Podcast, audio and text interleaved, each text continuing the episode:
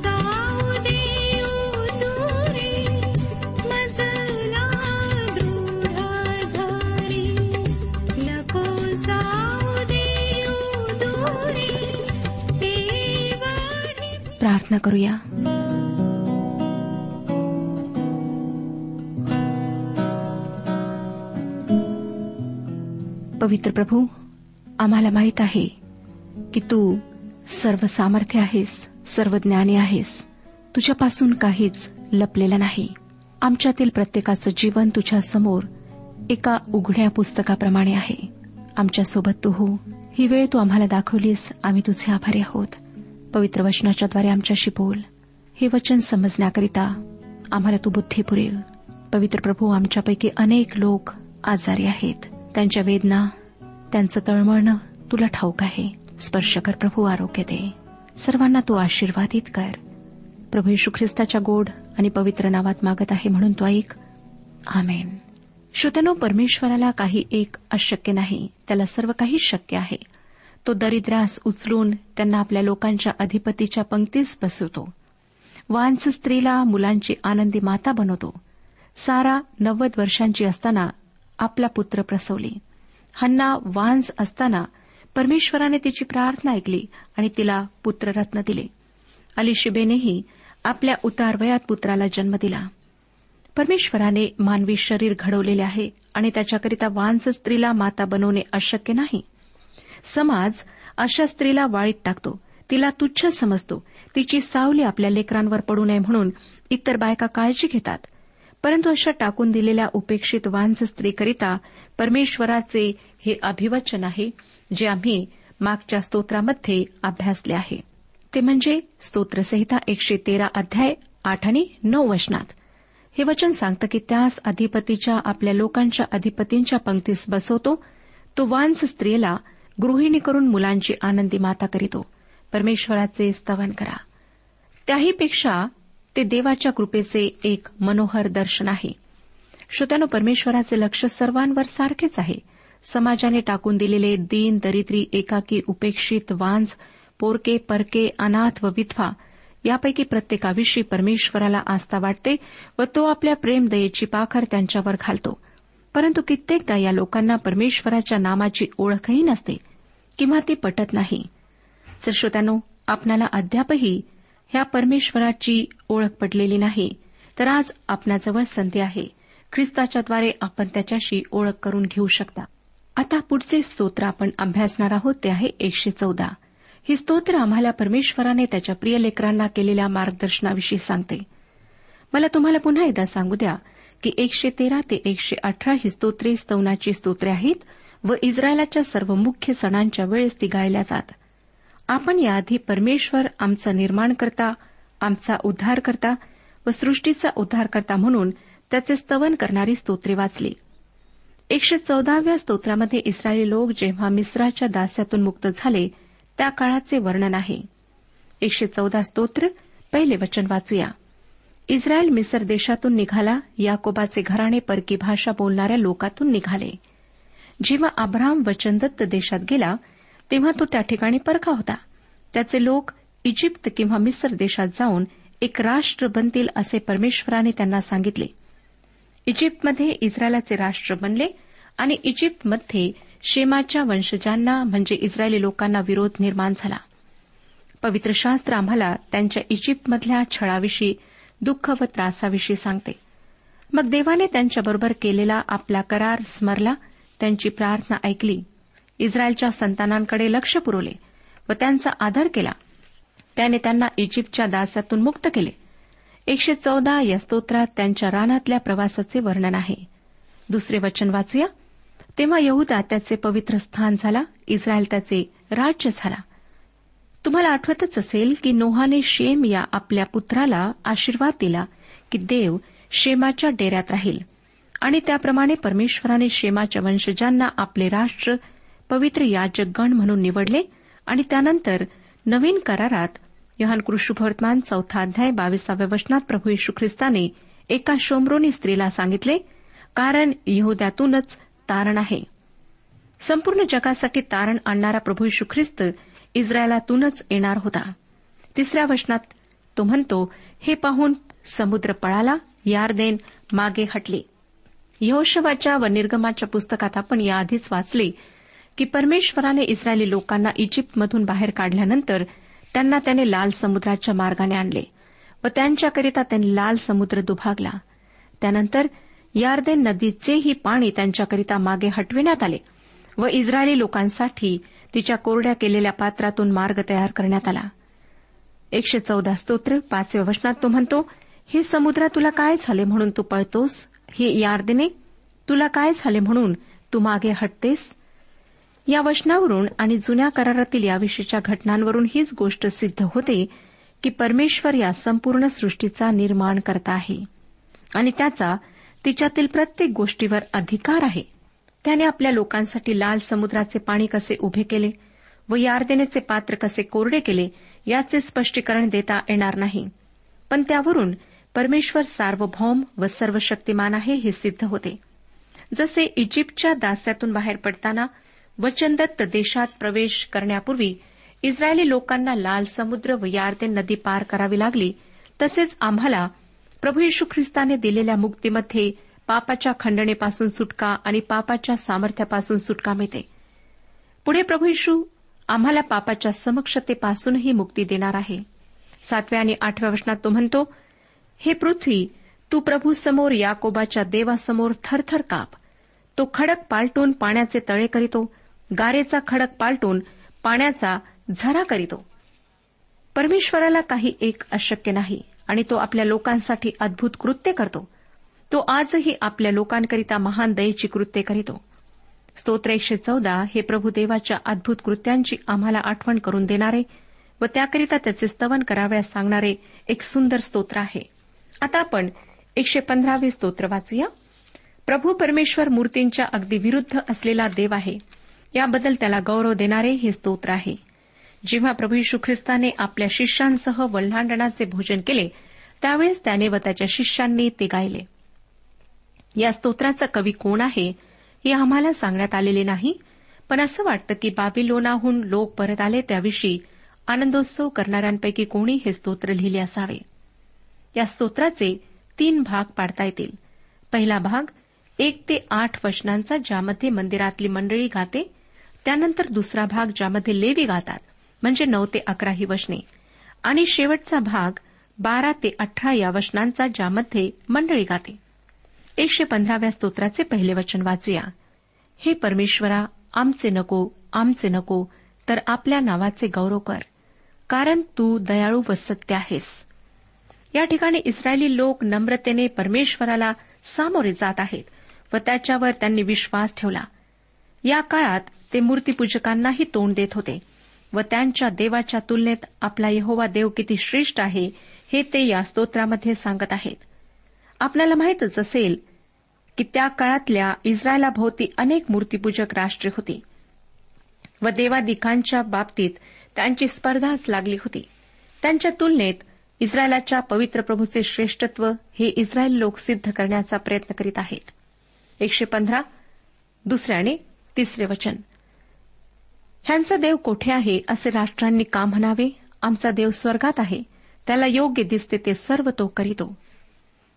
श्रोत्यानो त्यांच्या पापामुळे परमेश्वराने छळ सहन करू दिला. ते त्याच्या इच्छेनुसार योजनेनुसार व हेतूनुसार होते. इस्रायलाने देवापासून आलेल्या परिस्थितीचा स्वीकार करायला सुरुवात केली होती. परमेश्वराने आपल्या लोकांशी केलेल्या करारामध्ये त्याच्या आज्ञा आणि त्या आज्ञांचे पालन केल्याने प्राप्त होणारे आशीर्वाद व त्या आज्ञा मोडल्याने भोगाव्या लागणाऱ्या शिक्षा यांचा समावेश होता. आणि जेव्हा इस्रायली लोक परमेश्वराची अवज्ञा करून दूर गेले तेव्हा परमेश्वराने त्यांना त्यांच्या देशातून घालून दिले. त्यांना हाल अपेष्टा भोगाव्यास लावल्या. आणि त्यामुळे इस्रायली लोकांना आपल्या अपराधांची जाणीव झाली. म्हणून ते म्हणतात की आमचा देव स्वर्गात आहे. त्याला बरे वाटते ते सर्व तो करतो. चौथं वचन त्यांच्या मूर्ती केवळ सोने रुपे आहेत त्या मनुष्यांच्या हातच्या कृती आहेत. इस्रायली लोकांचा परमेश्वर स्वर्गात आहे. तो निर्माण करता आहे तो आत्मा आहे.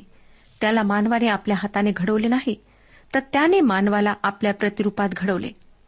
परंतु श्रोत्यानो मानवाने आपल्या हाताने सोने व रुपे ह्यांच्या प्रतिमा बनवल्यात कलाकृती बनवल्यात. एकशे पंधरा स्तोत्र पाच आणि सहा वचनांमध्ये तो म्हणतो त्यांना कान आहेत पण ऐकू येत नाही. त्यांना नाक आहे पण वास येत नाही. त्यांना हात आहेत पण स्पर्श करिता येत नाही. पाय आहेत पण चालता येत नाही. त्यांच्या कंठातून शब्द निघत नाही. दुसऱ्या शब्दात सांगायचे तर त्या त्यांचे काही सहाय्य करू शकत नाहीत. यशाने याविषयी एक विडंबन यशाचे पुस्तक चौवेचाळीसावा अध्याय चौदा ते सतरा या वचनांमध्ये केलेले आहे. कोणी आपणासाठी गंध सुरू तोडितो सुरू व अल्लोन झाडे घेतो. तो वन वृक्षातून जून झाडे निवडितो. तो देवदारूचे झाड लावतो ते पावसाने वाढते. ते मनुष्याच्या सरपणाच्या कामी पडते. त्यातले काही लाकूड घेऊन त्याने तो शेक घेतो. ते पेटवून त्यावर भाकरी भाजतो. तो त्याचा देवही बनवतो व त्याच्या पाया पडतो. तो त्याची कोरीव मूर्ती करतो व तिचे भजन पूजन करतो. त्यातले अर्धे लाकूड तो अग्नीत जाळतो. त्या अर्ध्यावर मांस भाजून खातो व तृप्त होतो. तो शेकताना म्हणतो मला उब येत आहे. मला शेक लागत आहे. तो त्याच्या उरलेल्या भागाचा देव घडतो म्हणजे कोरीव मूर्ती आपल्यासाठी बनवतो. तो तिच्या पाया पडतो तिचे भजन पूजन करतो तिची प्रार्थना करतो तो तिला म्हणतो माझे तारण कर तू माझा देव आहेस. यशाने केलेले हे वर्णन कितपत खरे आहे हे आपणाला माहीत आहे. श्रोतानो कोणतीही गोष्ट जी तुमच्या व जिवंत देवाच्या मध्ये अडखळण बनून उभी राहते ती मूर्ती आहे.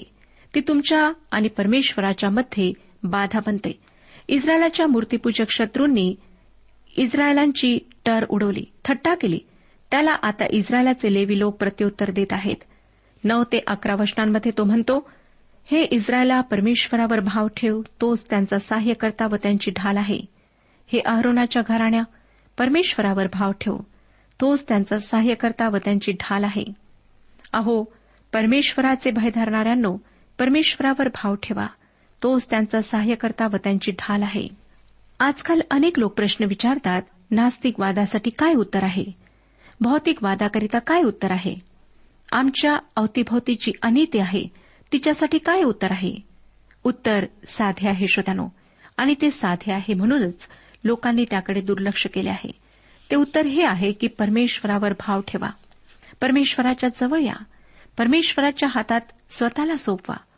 अनेक वर्षांपूर्वी माझ्या समोरही हे असेच अनेक प्रश्न होते. परंतु ख्रिस्ताचा मी स्वीकार केला. त्यानंतर प्रभू परमेश्वराने माझ्या समस्यांची उत्तरे पवित्र शास्त्रातून दिली. मानवी जीवनातली कोणतीही समस्या अशी नाही की तिच्यासाठी देवाजवळ उत्तर नाही.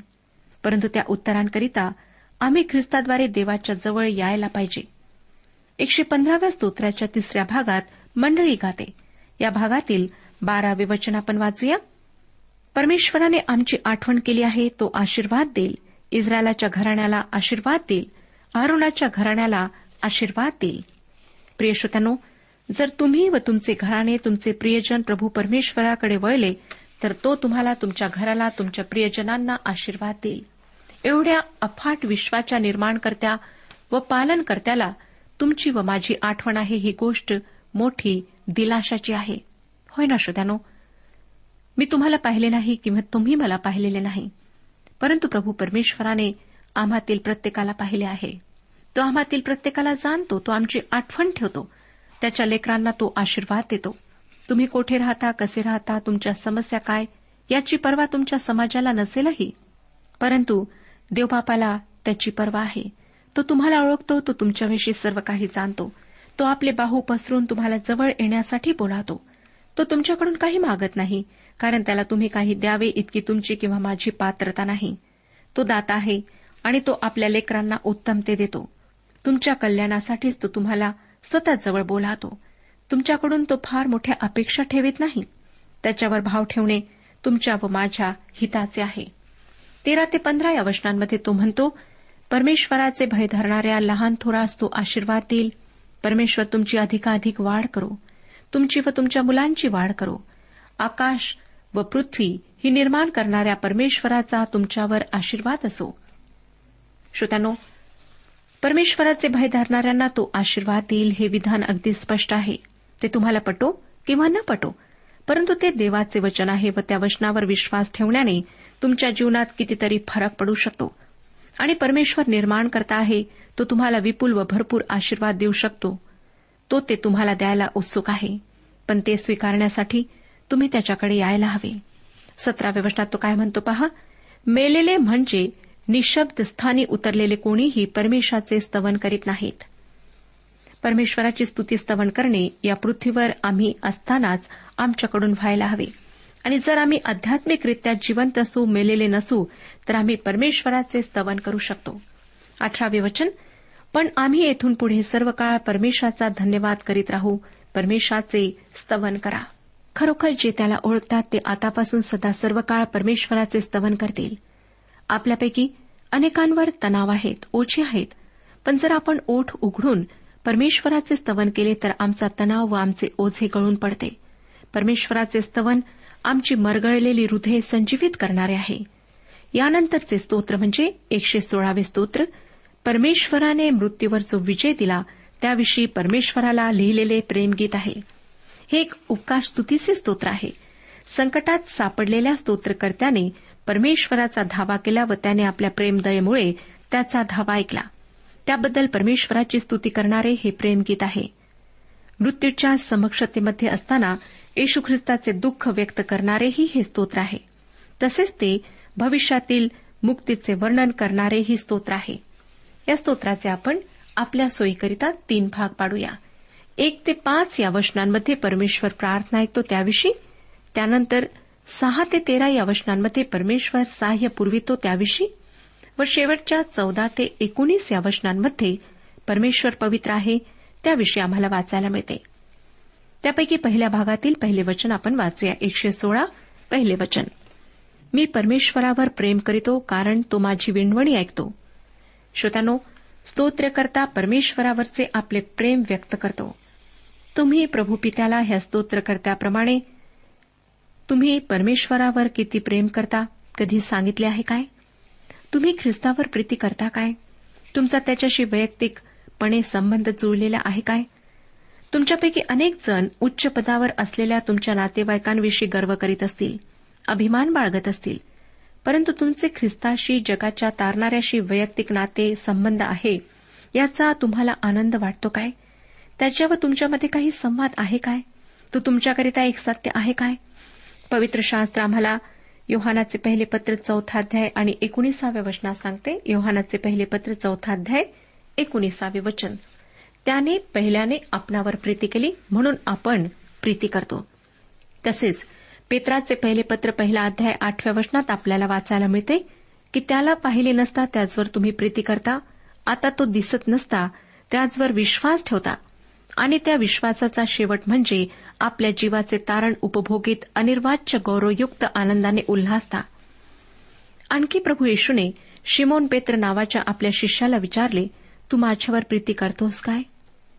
प्रगटीकरणाच्या पुस्तकातील पहिल्या अध्यायाच्या पाचव्या वचनाच्या दुसऱ्या भागात म्हटले आहे जो आपल्यावर प्रीती करीतो ज्याने आपल्या रक्ताने तुम्हा आम्हाला पातकातून मुक्त केले. पुढे फिल्डेल्फिया येथील मंडळीला प्रभू प्रगटीकरणाचे पुस्तक तिसरा अध्याय नवव्या वचनातील दुसऱ्या भागात म्हणतो पहा ते येऊन तुझ्या पायाजवळ तुला नमन करतील व मी तुझवर प्रीती केली आहे हे त्यांना कळून येईल असे मी करेन. आजच्या पवित्र शास्त्रावर प्रीती करणाऱ्या मंडळीचे प्रतिनिधित्व ही प्रगटीकरणातली फिल्देफियातली मंडळी करते. श्रोत्यानो परमेश्वराने आमच्यावरच्या प्रीतीचे प्रमाण म्हणून स्वतःचा एकुलता एक पुत्र दिला. आम्ही त्या बदल्यात त्याच्यावर प्रीती करणे अगत्याचे आहे. ह्या सर्वांचा पाया काय आहे? मी देवावर प्रीती करते कारण त्याने माझा धावा ऐकला आहे. विनवणी ऐकली आहे. काय आपण जोराने प्रार्थना करीता? आवाज ऐकणे म्हणजे जोराने प्रार्थना करणे होय. पुढे तो तिसऱ्या आणि चौथ्या वचनांमध्ये म्हणतो मृत्यूच्या बंधनांनी मला वेष्टिले मला अधोलोकाच्या यातना झाल्या मला उपद्रव व क्लेश झाले. तेव्हा मी परमेश्वराच्या नावाचा धावा करून म्हणालो हे परमेश्वरा तुला मी विनवितो की माझा जीव मुक्त कर. त्या वधस्तंभावरील येशू ख्रिस्ताची ही दयनीय स्थिती आहे. प्रभू येशू ख्रिस्त या सर्व यातनांमधून आमच्याकरिता गेला. खरे तर आम्हावर असलेली मृत्यूदंडाची शिक्षा त्याने आमच्या वतीने भोगली. मग त्याने मदतीची याचना केली आणि परमेश्वराने ती ऐकली. श्रोत्यानो आज आम्हालाही मरण यातनांमधून सोडविणारा आमचा परमेश्वर आमच्या प्रार्थना ऐकतो. त्याने स्वतः स्वतःचा प्राण आमच्याकरिता दिला. कोणीच तो त्याच्यापासून घेतला नाही. पाचव्या वचनात तो म्हणतो परमेश्वर कृपाळू व न्याय आहे आमचा देव कनवाळू आहे. परमेश्वर कृपाळू असला तरी न्याय आहे.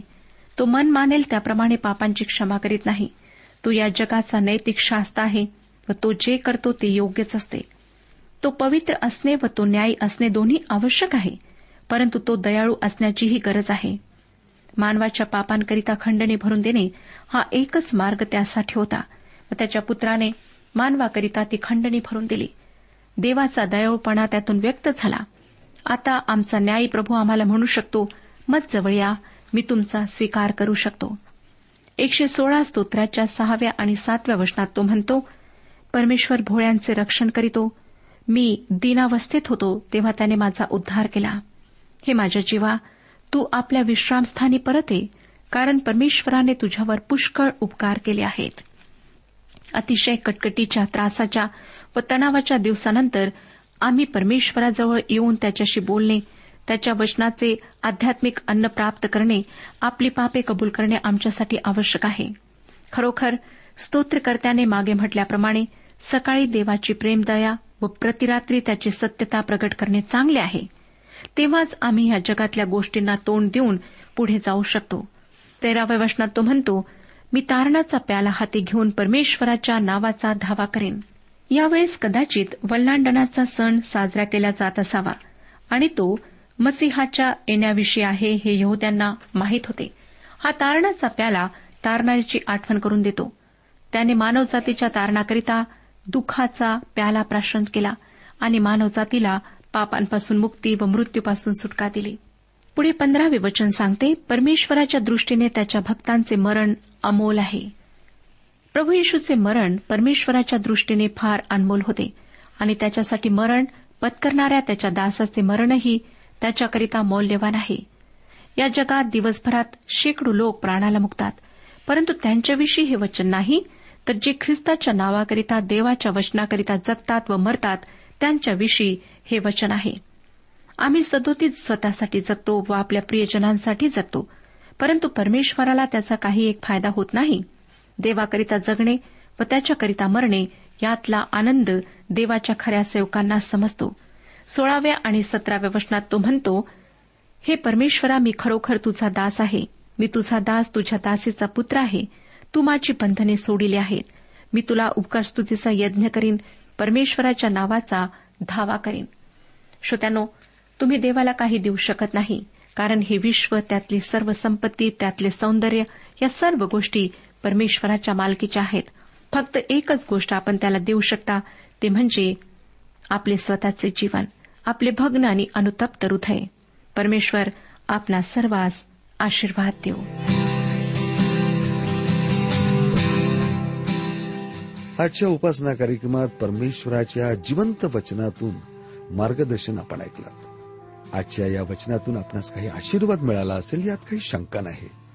सदैव जीवनविषयक काही शंका असल्यास किंवा काही प्रश्न असल्यास किंवा काही प्रार्थना निवेदन असल्यास पत्राद्वारे आम्हास अवश्य कळवा. आम्हाला अगदी आनंदच होईल. पत्र व्यवहारासाठी आमचा पत्ता लिहून घ्यावा. कार्यक्रम उपासना पोस्ट बॉक्स क्रमांक एक शून्य दोन बेजनबाग नागपूर पिनकोड क्रमांक चार चार शून्य शून्य शून्य चार. आमचा ईमेल अॅड्रेस आहे Marathi T T B at radio eight eight two dot com. Email address पुन्हा एकदा ऐका Marathi T T B at radio eight eight two dot com. बरं तर आता इथंच थांबूया कारण आपल्या कार्यक्रमाची वेळही संपत आलेली आहे. पुन्हा आपली भेट आपल्या पुढल्या कार्यक्रमात तोपर्यंत नमस्कार.